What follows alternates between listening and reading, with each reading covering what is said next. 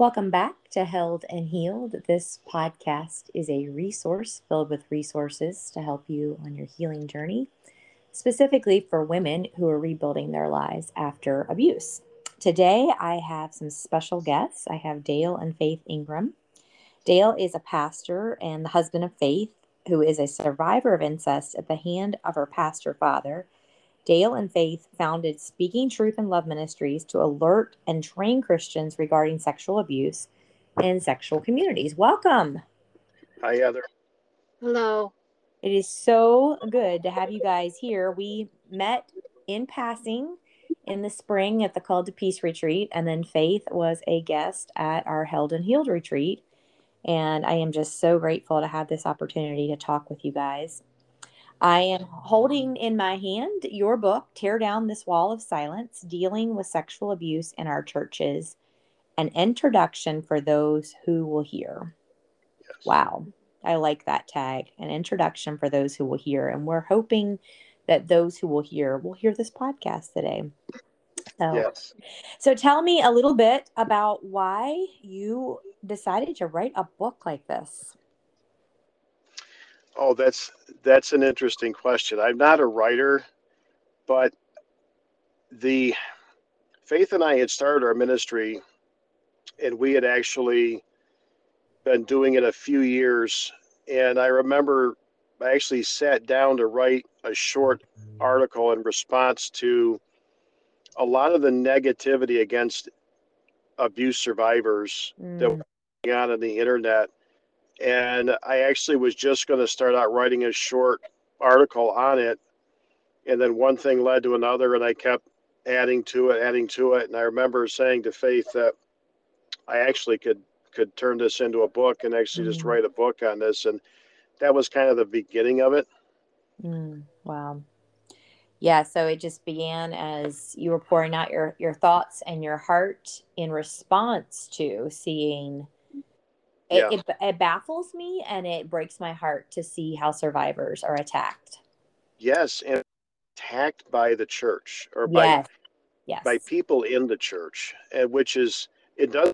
I mean, I've been a pastor since 1983, and and for the early part of my ministry, I didn't know much about abuse, so I probably made a lot of the same mistakes that I critical mm. of other pastors of doing now, but when you know the truth, I mean, when you see the light, you see what's going on, you have to rise up. And, and God's word tells us in the Old Testament and New, it talks about being there for those who are oppressed and afflicted and, and delivering them and helping them. And the church, for the most part, is doing the opposite of that. Absolutely. We say that they're the only army that kicks their own wounded when they're down. Yes. And I, I remember hearing that statement when I was younger before the adult layers of abuse hit and now I know it to greater to greater depth. So it is heart-wrenching to see the so-called church, so-called Christians and I use air quotes a lot because Christians by definition are followers of Jesus Christ. And many people, most people, I'm sorry if I sound a little jaded, but many people sitting in churches on Sunday mornings are not truly Christians. I correct. Correct. yeah, they are they're doing their deed, showing up, but what is going on behind closed doors is very dark. And I can no longer keep my mouth shut about this. And right. I am grateful for people like you all. So how about you, Faith? What what went through you your mind and your process to even release this book to be written because this is in essence your story Right. Well, um, I I suffered abuse at, at the hand of my father from age nine to about 18. And I had thought that when I got married was behind me and I was all healed and I just needed to forgive, forget, and move on with my life. But then my dad had another my niece. Um, he molested my niece. And mm. it was mm. at that point that God woke me up to the fact that uh, we did nothing as far as holding my dad accountable. Mm. Um, a lot of times, offenders are offered much more grace and mercy, and the victims are condemned and and judged and Wow. they're told that they're unloving or they're bitter because they want to see accountability and um so anyways in the process of dealing with um, my niece's abuse we had to deal with the his criminal activity as a church as a family and as um in in legally and through the whole process we realized we were not taught at all let alone taught correctly. We weren't taught anything. We were just taught that we were just it was just assumed that abuse does not happen in the church environment. And if it does we just kind of Right. sweep it under the rug. Let's get rid of it as quickly as possible. So through this whole process god had called us to this ministry and part of the ministry is to um, educate people and raise awareness and help them to respond in a proper way. And if my story can help others in their um, pursuit to do what is right and to follow god's leading and, and direction in dealing with abuse and abuse victims, then I'm I'm more than willing to have my story out there. Absolutely. To, Absolutely. And it's not, it's not just a matter of if your story is helping people and your, both of you, your willingness to, um, to tackle this, to go public, to write a book, to speak, to travel. Um, you both have very gentle and humble spirits, which is so desperately needed. Um, I think we all know of advocates that quickly, whether it's because they themselves haven't been healed or there's just um, whatever the reason, we, we know of advocates that can go the other direction Yeah. and become very self serving. And what I see in the two of you is just that humility, that grace, that servant leadership, that you truly care about people. And people are drawn, drawn to that. And we need more leaders that are servant leaders. I mean, I, I don't really understand how you can say that you're a follower of Christ and not be a servant. right. Yeah. Jesus was a servant. Yep. He is. That's right. That's right. And yet the tendency, you know, I part of it's probably the the human nature. Yeah. I think especially with men, you you want you want to rule and this this passage where Jesus in the gospels gathers his disciples around him and and specifically says to them he says you know how that those in authority over the gentiles lord it over them Yeah. that's the exact term he uses. And then he says, But it shall not be so among you. I mean, he makes it so clear. Right. That's right. And then he says, Whoever wants to be the greatest among you, let him be the servant of all. And that and that all that includes that includes everybody. In other words, that includes a husband serving his wife, that includes a pastor serving his congregation. Yes.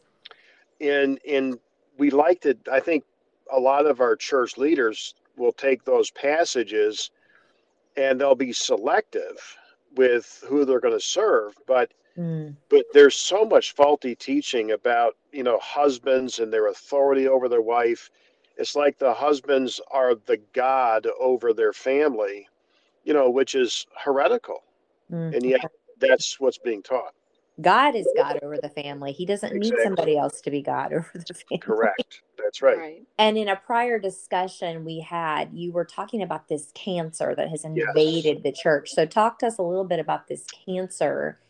And Yeah. so many leaders want to ignore this cancer.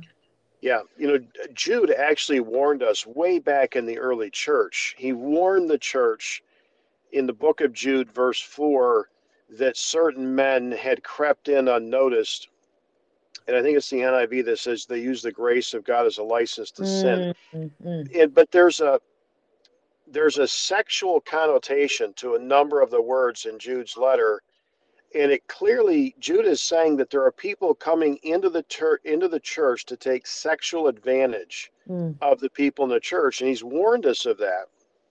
And I think Satan found the the perfect storm Yeah. to destroy the individual and the family and the church, and that's and that's abuse. Whether we're talking Mhm. about the sexual abuse of children or whether we're talking about domestic violence and and and husbands being you know violent um, ruling over their wife and ruling over their children abusing them and this darkness has been within the church like a cancer an unseen cancer in the mm. body.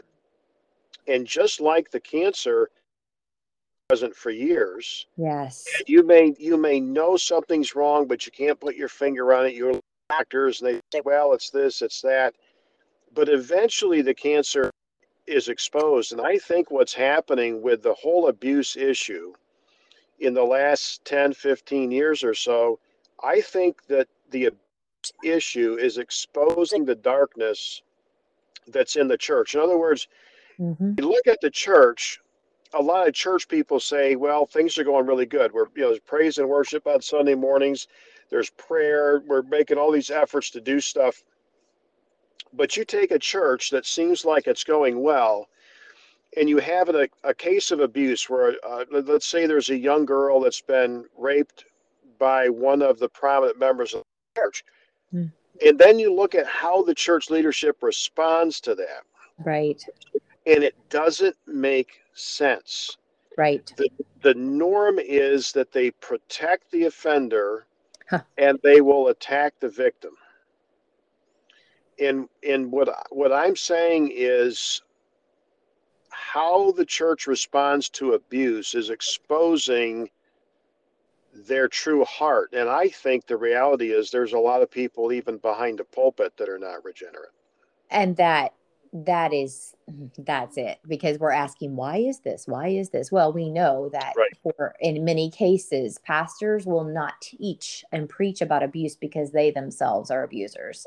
And they will begin to expose um, things in their own lives. And i am hearing story after story of corruption in worship teams again Yes, because yes. i guess the performance driven and you're on that platform and there's lights and mm-hmm. there's people just you know just worshiping Yeah. you which which should not be of course it should not be but i hear Right. story after story of of pastors and worship leaders and other spiritual leaders swinging and molesting and Yeah.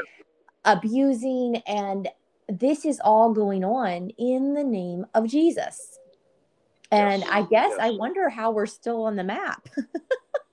you know, like Yeah. he, he Yeah. could just wipe us out. And why are we still here? Why does he keep giving us another chance? But I believe with all my heart that whether you call it a reformation, I don't know what you want to call it, in the last several years, there is this movement and whether we attribute it to the the church too and more you know abuse victims coming forward i don't know where this started. I am just grateful for voices like yours for for other advocates and leaders who are standing up and saying enough is enough.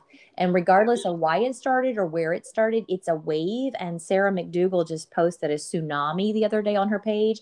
It is like this storm that is just sweeping. And I believe what it's going to do, as we are speaking out and we're saying this is not okay, all the broken and all the wounded are going to begin to hear our voices.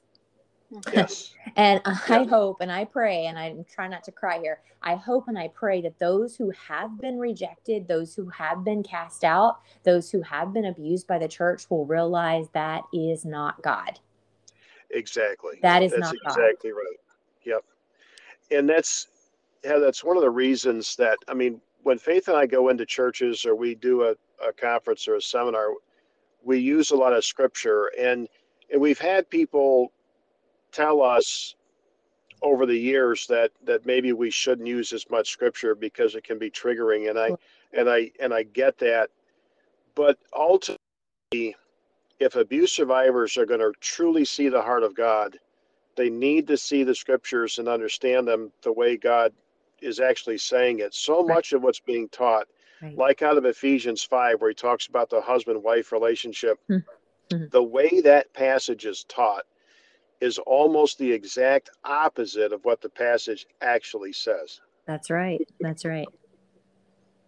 And there's always that submit to one another before. That That's that right. verse always comes before wives submit to your husbands. And yet there are people that literally leave it out and say that that's not what it means. And Yep. and every you know most of the marriage sermons that i've heard in my life are just completely out of context cherry Yes. picked and they don't reflect the heart and the character of of god and his love That's for his exactly. daughters. They just have they don't have that in them.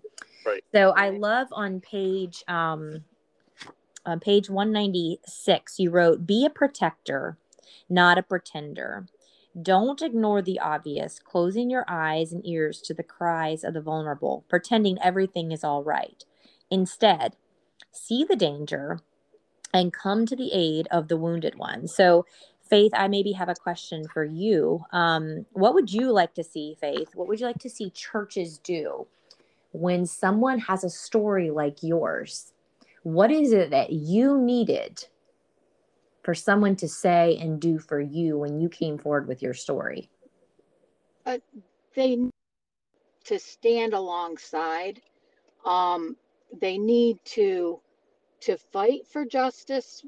Um you know in my case when i finally did come forward it was past the statute of limitations and that in that aspect. But they need to be stand with the victim and say we're here for you Mhm. and we're going to stand up for you. We're going to hear your voice. We're not going to shut your voice down. Um, because that's the normal response is you just need to forgive and forget. And, and if you can't forgive, then you're being unloving. If you want justice, you're being unloving. Mm. If you want protection, then you're being unloving. And it's not being unloving to want safety for yourself and for other vulnerable people. Mm. It's just knowing that people are standing with you and that you're not being isolated and um, and judged as being unloving and unforgiving because you're bringing to light the abuse that has happened in your life and maybe still happening to others around you. Yeah, and, That's- and, and That's right. Heather, Proverbs tells us that we should seek justice That's for right. the oppressed. That's right. And it's really sad because, like, uh, again, sexual abuse, domestic violence, it's like these are the the the only few crimes where the victim has to always fight for themselves and seek their own justice. Usually, it's you know, the, it's it's the government against somebody. Uh, the the church should rise up, and the church should lead the charge That's fighting right. for justice for the oppressed because that's what the bible tells us to do but w- we did a conference down in greenville south carolina a number of years ago and we were talking about court cases and how the church seldom supports the victim when it comes down to court the people go there for the offenders and there was a, a lady there from the julie valentine center who was a speaker after after we spoke and she said one of the things she does is go to court with the victims. And she said, of all the years she's done that, not once has the church shown up to Yeah. support the victim. Every single time, they would always be there to support the offender. That is absolutely tragic. Absolutely tragic. And I only recently became aware of Never Stand Alone. Yes. Um, that one specifically, I believe, for um, Amish Old Order and Mennonite communities, I guess. I mean, I don't know if they're open. Or do you know, do they span wider than that? But it's definitely Oh. for, I think I think they would I think they would be there for any Yeah. any victims. But those Um, those systems are so oppressive, and they literally have an entourage that supports the abuser. and so they they they show up in communities to be there for women Yes. um that Yes. is incredible and It is. why why isn't why isn't every single church in every community saying do you have a case we'll go and we'll sit with her we'll go and we'll be there and we'll show our face and we'll be literally the hands and the feet of Jesus. So let's let's talk a little bit about legal. so um what the church's responsibility is legal legally even beyond okay so yeah we know the statute of limitations thing and i pray that that goes away i pray Right. that that will be reformed because that is ridiculous most people do not come forward until they're adults because they don't understand that a lot of people don't even know it was abuse until they're they get out of these systems. And so that that needs to go. That just needs to go. But when it is within a certain time frame what is the church's responsibility legally? So now, legally, it's going to vary from state to state. I mean, from a biblical or a moral standpoint, um, you know, the church needs to seek justice for the oppressed, just like we were talking about. absolutely It's really clear now. The the church's obligation, let's say, to report uh, the the you know, in most states, pastors are mandated reporters. Yeah. Um, Teachers, professional counselors, mandated reporters. But I mean, every Christian in their heart should be a mandated reporter. As far as I'm concerned, before Yes. God, we're mandated reporters. absolutely And I think too, because of the legal system is not perfect, that, and we've seen the statistics, we're only one or two um, percent of offenders actually go to jail Yeah. for their crimes. yes And they, there may not be enough evidence to, um, to convict an offender, but the church knows that they have offended, they've Yes. admitted it or whatever. Um, the church still needs to take action, Hold accountable. hold Yeah. a, hold an Yes. offender accountable, um, and not let them have access to vulnerable children and adults Yeah. um, in their church. And and if it's a pastor who has um, has misused his power and control and abused people in the in the congregation, then he should not be allowed to continue Right. in a position of leadership. ever ever Right. ever Right. Yeah, Yeah. and you know, and that's not a case where it's just, well, we have to show that we we've forgiven him. Mm-mm. It's it's a case of he has he has um he's he's violated his trust and he no longer can hold that position Right. and he, he doesn't qualify he doesn't qualify Right. because god's No. word is clear on the qualifications of a pastor Right. and once you have done that you do not qualify you can be That's right. forgiven you can be forgiven Correct. and you can ultimately spend eternity in heaven yes i believe that but you you lose the Yeah. right That's to right. to hold this position and there are other positions like teachers and coaches and counselors and and people like that that we don't even blink at saying that that's the case but then when it comes to pastors we would Right. we would we would waver i just don't understand Doesn't that it doesn't make sense? it doesn't And uh, another thing too, in in most most of your listeners are going to remember when there's a couple of occasions when Jesus cast people out of the temple. You know, the one he made a whip, drove them out, and he, this was the he's driving out the leadership, the corrupt people and leadership. And in the one gospel account, shortly before his crucifixion, he goes in and he begins to flip the tables over of the money changers, and he he drives them out of the temple. Hmm. And in the one gospel account, it specifically says, after he does that, it says, then the lame and the blind came in to be healed. wow It's Wow. not safe for wow.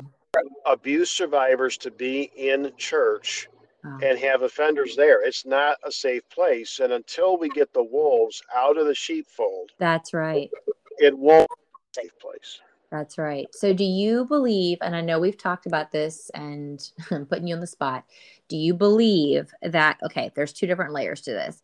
Do you believe that someone who has sexually assaulted children should ever be allowed in the fold? Or do you believe that a sexual abuser of any age should ever be in the fold? That may be two different questions. I don't know if it is or if it isn't.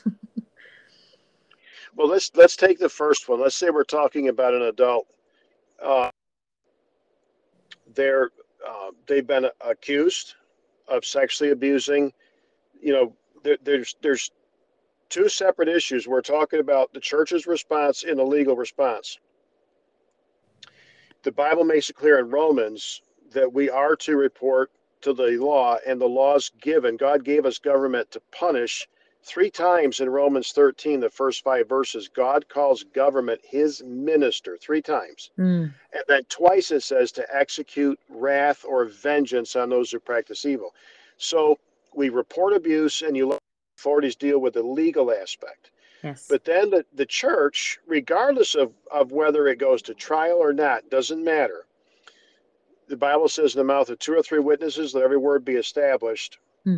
And all these offenders have more than one victim. So it's That's right. And, and it and it doesn't even need to be multiple victims. If if you've got a victim that says this person did this to me, and you've got somebody else that says, Yeah, I saw red flags, you know, he was doing this, he was doing that you've got multiple witness yeah. against this individual and the church needs to put the individual out of the church now yes.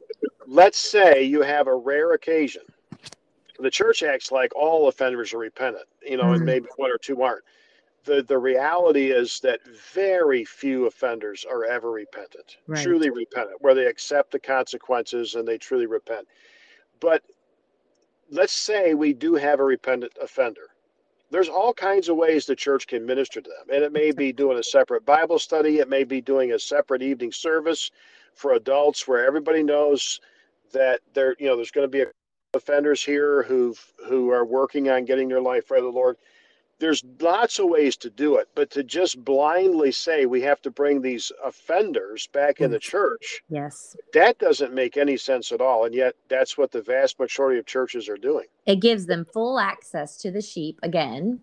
Yeah. And statistically, there are studies and studies and studies, and Jimmy Hinton is our expert on all the books and all the studies. Yeah that like you said very rarely is there true repentance repentance is stages and steps and it's over a course of time exactly. it does not mean that you have access to the innocent wolves again if you're truly repentant you would understand that and you would agree and you would nod your head and say i get it i get it i get it if you were truly repentant you wouldn't even That's want right. you wouldn't even want access to the sheep exactly I, I, would right. think yeah, that's but exactly so few right. churches, so few churches. So they'll do these covenant agreements, they'll do this chaperoning. And a lot of times with the covenant agreements, only like core leaders even know. Yeah. So the general population of the church doesn't know that their children and their women are being exposed. That's right. That's, That's exactly not okay. Right. I mean, you would not bring a literal wolf into your fold. You would not bring an animal into your fold and let them have access. And yet, that is what the Bible describes these abusers as being. Yes. Yep. Ravenous wolves. Yeah. Jesus used Doesn't really strong sense. words. Jesus used very strong words, and yet we coddle and enable. Ah, yeah. I just don't get I it. Know. I just don't get it. I know. I know. It there's there's something there's something really broken about the church in America. There really is. And I know there's good churches and there's good pastors and there's people that are that are every week trying to do the right thing. But I mean, there's a lot of brokenness. Mm-hmm. Um, st- when we have to continually say it doesn't make sense, something is really. Mm-hmm. So that is for anyone and also just back to the statute of limitations do we still recommend going and filing a report even if it's past the point so that if there are other cases that oh, come oh, along? absolutely. Always always always report. And if it's past the statute of limitations what you're what you're trying to do is go on record saying this individual did this to me. Offenders now there may be occasions when offenders will offend for a period of time and stop, but the vast majority of offenders never stop offending. Yeah. They they continue to offend. And so you're going on record to me, maybe it was 20 or 30 years ago, but where that's significant is if if somebody comes forward and it's within the statute where they can go to trial now the police, the authorities have on record maybe four or five other people that have reported this, and they can come in and testify that this happened to them, even if they can't pro- be prosecuted for that specific crime. Yeah, yeah. And then the patterns will begin to show Right. themselves, and they may not be held accountable for something 30 years ago, but they can be held accountable for something more recent. Right. Yeah. It establishes that that character and that pattern. So, so if um, there are leaders who are listening right now and they just do not even know where to start, they see things, maybe they are aware of red flags, they really want to do right and they want to protect, maybe they are good shepherds and they want to protect their fold. Where do we even begin? So, and I'm sure that there are pastors in that exact spot. I think maybe a lot of pastors. I mean, uh, from my early ministry, I mean, that's where I was. Yeah. I, I mean, I would start. It's it's about educating yourself. Number one, about the realities of abuse. Educate yourself and educate your congregation. Mm-hmm. The I think the the biggest or the most important thing the church can do to help prevent abuse is have an educated congregation. Mm. So so let's say you have a hundred a congregation of a hundred people. Well, if everybody in that congregation, including the young people, if they know what's going on with abuse, you've got you've got two you know you've got two hundred eyes watching out for the children. Yeah. As opposed to two or three leaders that are saying, okay, we got to try to keep an eye on things. Let everybody know what's happening because a lot of your congregation, I mean, there's the statistics are somewheres around one in three women, maybe one in four women, and one in six boys are raped or molested by the time they're eight. Wow. So you're talking between a quarter and a third of your congregation has experienced sexual abuse, and most of them have not gone through healing. So when a, if a pastor would have an organization like our ministry, Speaking Truth Love Ministries, your ministry come in, Joy Forrest Ministries, have people come in and do a conference, a weekend conference, a Friday Mhm. night, a Saturday, and then in, speak in church on Sunday morning. That would be a huge step in the right direction. And and then there is some really good material. Um, I, I that that Joy's got some material. I know Sarah McDugal's got material.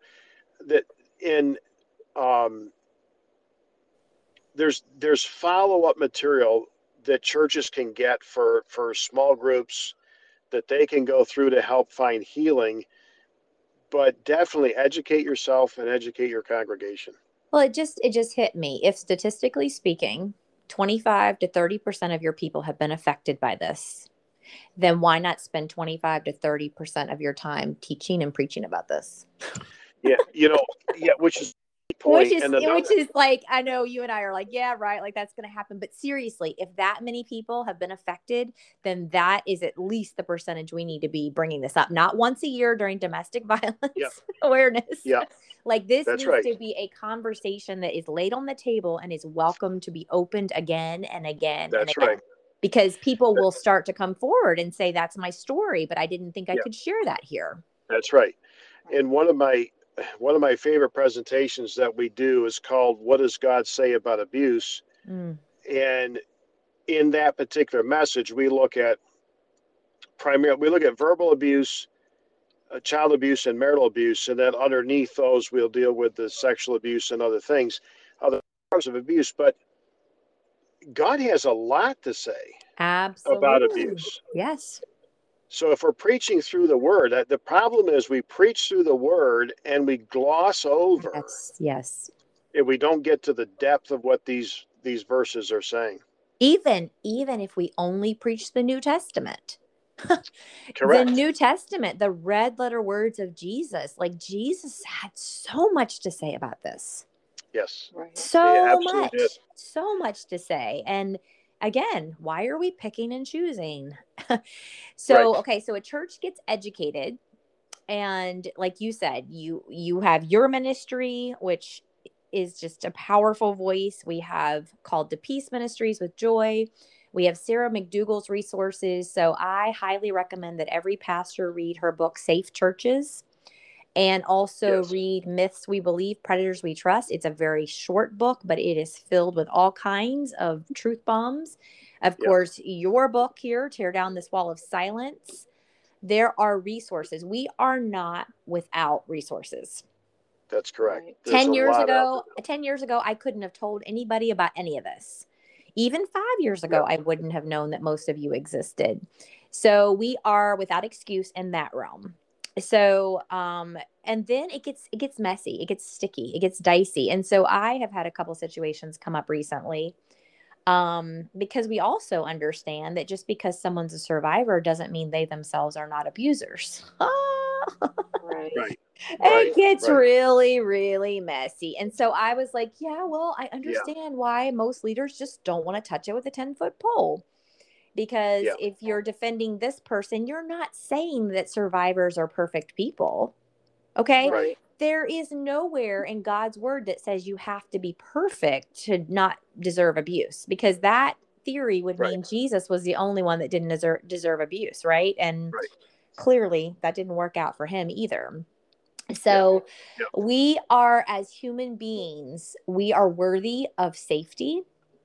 And that does not mean that we are perfect human beings. So when churches start to get involved with messy it does get messy but we also want the the the message to go out that just because there's abuse does not mean that there are it takes two to tango. We need to stop saying that right. and we need to stop making victims feel that they did something to deserve that or that they brought that on themselves or that they dressed a certain way or they acted a certain way or they put themselves right. um, no that needs to stop that's a really good place for churches to begin by yeah. eliminating certain phrases and sayings like it takes two to tango. Yeah. Um, yeah, no, exactly. that's just not truth. Not truth. So Faith and I have talked about whenever you go and do a conference or seminar, when it's done, you always say, "Oh, I forgot to say this, sure. or I forgot to say that." And I, we've talked about doing an actual sheet up to hand out of, of like bullet points of things that we want to make sure we say, and and two of them, one is abuse is never your fault. There you go. And another one is abuse is never part of God's plan for your life. Amen. There's so many I I think well-meaning Christians that that that will say things like but God meant it for good and mm. listen sin sin is never a part of God's plan for your life. That's right. And and um, uh, there's there's no there's no good thing that comes out of abuse. Now, we can find healing, and the and the healing can be a, a, a great thing, and we can use the healing process to help others. There's there's all kinds of ways that we can bless others um, as as we heal, but there's there's you know abuse is never good. It's never a good thing. That's right. That's right and it's not your fault. And whoever out there today needs to hear that. We we really hope and pray that you will know that there are people who will stand with you and people who will believe you. Um, you don't have to prove. I, I love just the overarching truth that God sees all. He hears all, he knows all. So he is the first person we don't have to prove anything to. But then so often we feel like we have to prove to people that we were hurt and we have to prove to people that we were abused. Yeah. And we want the church to become the place where the broken can come. And that's the first place that they feel seen and heard and believed.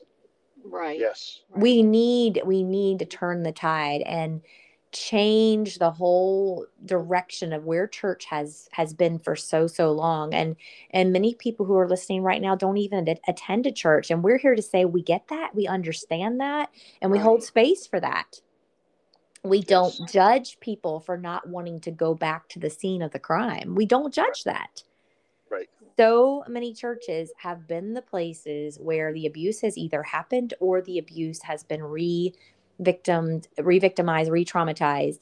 Yeah. And the the survivors are the ones that become the villains and right. the actual oppressors are never held to account. And so we understand if you right now can't even darken the doorstep of a church, we open our arms to you and we say, we get that. We understand that there's no judgment and condemnation. And there are ways online to have community Um, we're going to let you guys share how people can find you.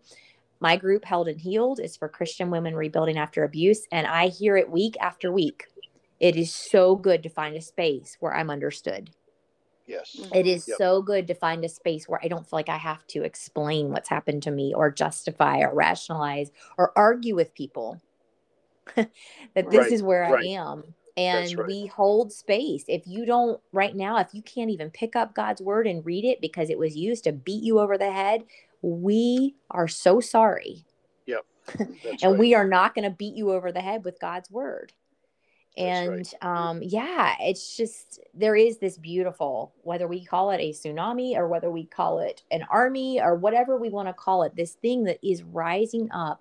And I believe that because we are talking about these hard things, so many people get it backwards. So many churches believe Right. if we expose abuse, that people will turn away.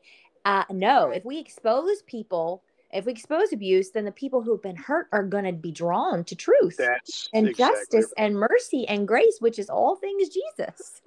That's right. Right. we got to get this right. We got to turn Yep. this. Yeah. Yeah. It's so much of it is about image. Yeah. Yeah. We have to appear this way. Yeah. And I, I think I fell into that trap as well as a pastor's daughter. Mm. I thought that I couldn't, that I couldn't share the things that I had issues with, that I, that caused doubt of where God was and who God was, because I thought I had to protect the name of Jesus. yeah. Yeah. And if if I went came forward with what I was going through, then God would look bad. Well, yeah.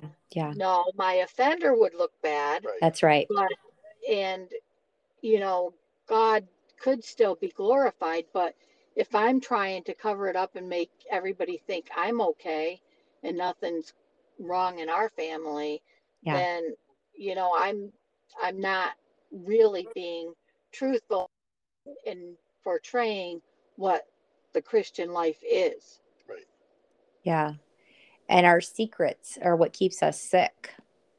Oh, right. right. Right. when we when we when we face truth and the analogy back to cancer again is if you know if you have something growing inside of you festering and taking over and and putting toxins all throughout your body if you don't know what that thing is and you can't name it and you can't speak about it chances are really huge that you're not going to heal it so That's we right. are here to expose the cancer we're here to expose the 13 patterns and systems of abuse that have crept in to homes and churches and workplaces and communities because if we name it then we can begin to heal it. But as long as we hide behind these and let's just re- remind ourselves that god is the god of the universe and he can take care of his own reputation he Exactly. Right. yeah. doesn't need us to defend him and he's not the cause of the abuse either so that's where we have to separate this out just because a church did this to you does not mean that god did this to you Exactly.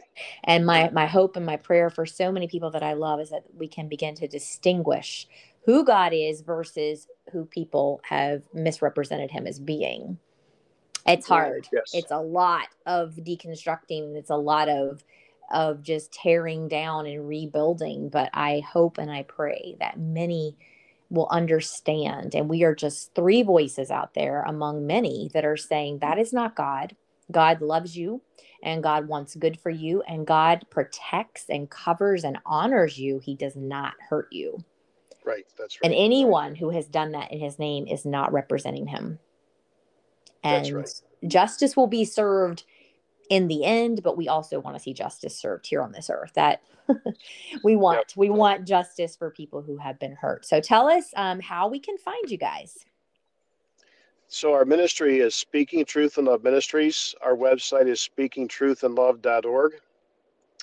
And we have our, our contact information on there. And again, our we're doing this full time now. I resigned as pastor and Faith resigned her job the end of 2019. And we want to go into churches. We'll go meet with small groups. Um, so we do a variety of things.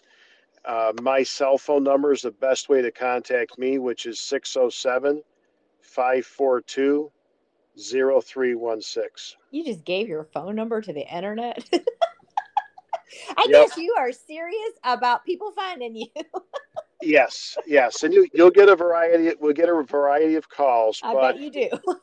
but if somebody if somebody really wants to just need someone to talk to, Wow. or, or or they're interested in getting a group together, it doesn't have to be in a church. A lot of these Yes, meetings are yes. taking place in fire halls or in someone's home that can, you know, you can get twenty or thirty people in, yeah. and uh, we'll go wherever God gives us an open door. I love it. It is the church without walls. I love that so Yeah. much. We are seeing this. We're seeing this movement, the church without walls, because what you are doing is very much Acts 2. And eh, even though it doesn't have the the covering or the title of of what you once had, it is very much the gospel going out. And the book Yes. is Tear Down This Wall of Silence. Dealing with sexual abuse in our churches, written by Dale Ingraham with our friend Rebecca Davis. Forgot to mention her. Yes. Yeah. Uh, we are we are so grateful for that woman and her work. And Yes. I am just so grateful to have you guys as part of my spiritual family. And I look forward to doing more with you. This is a big dream. I'm going to put it out there because I find that when I put things out there, then I tend to follow up.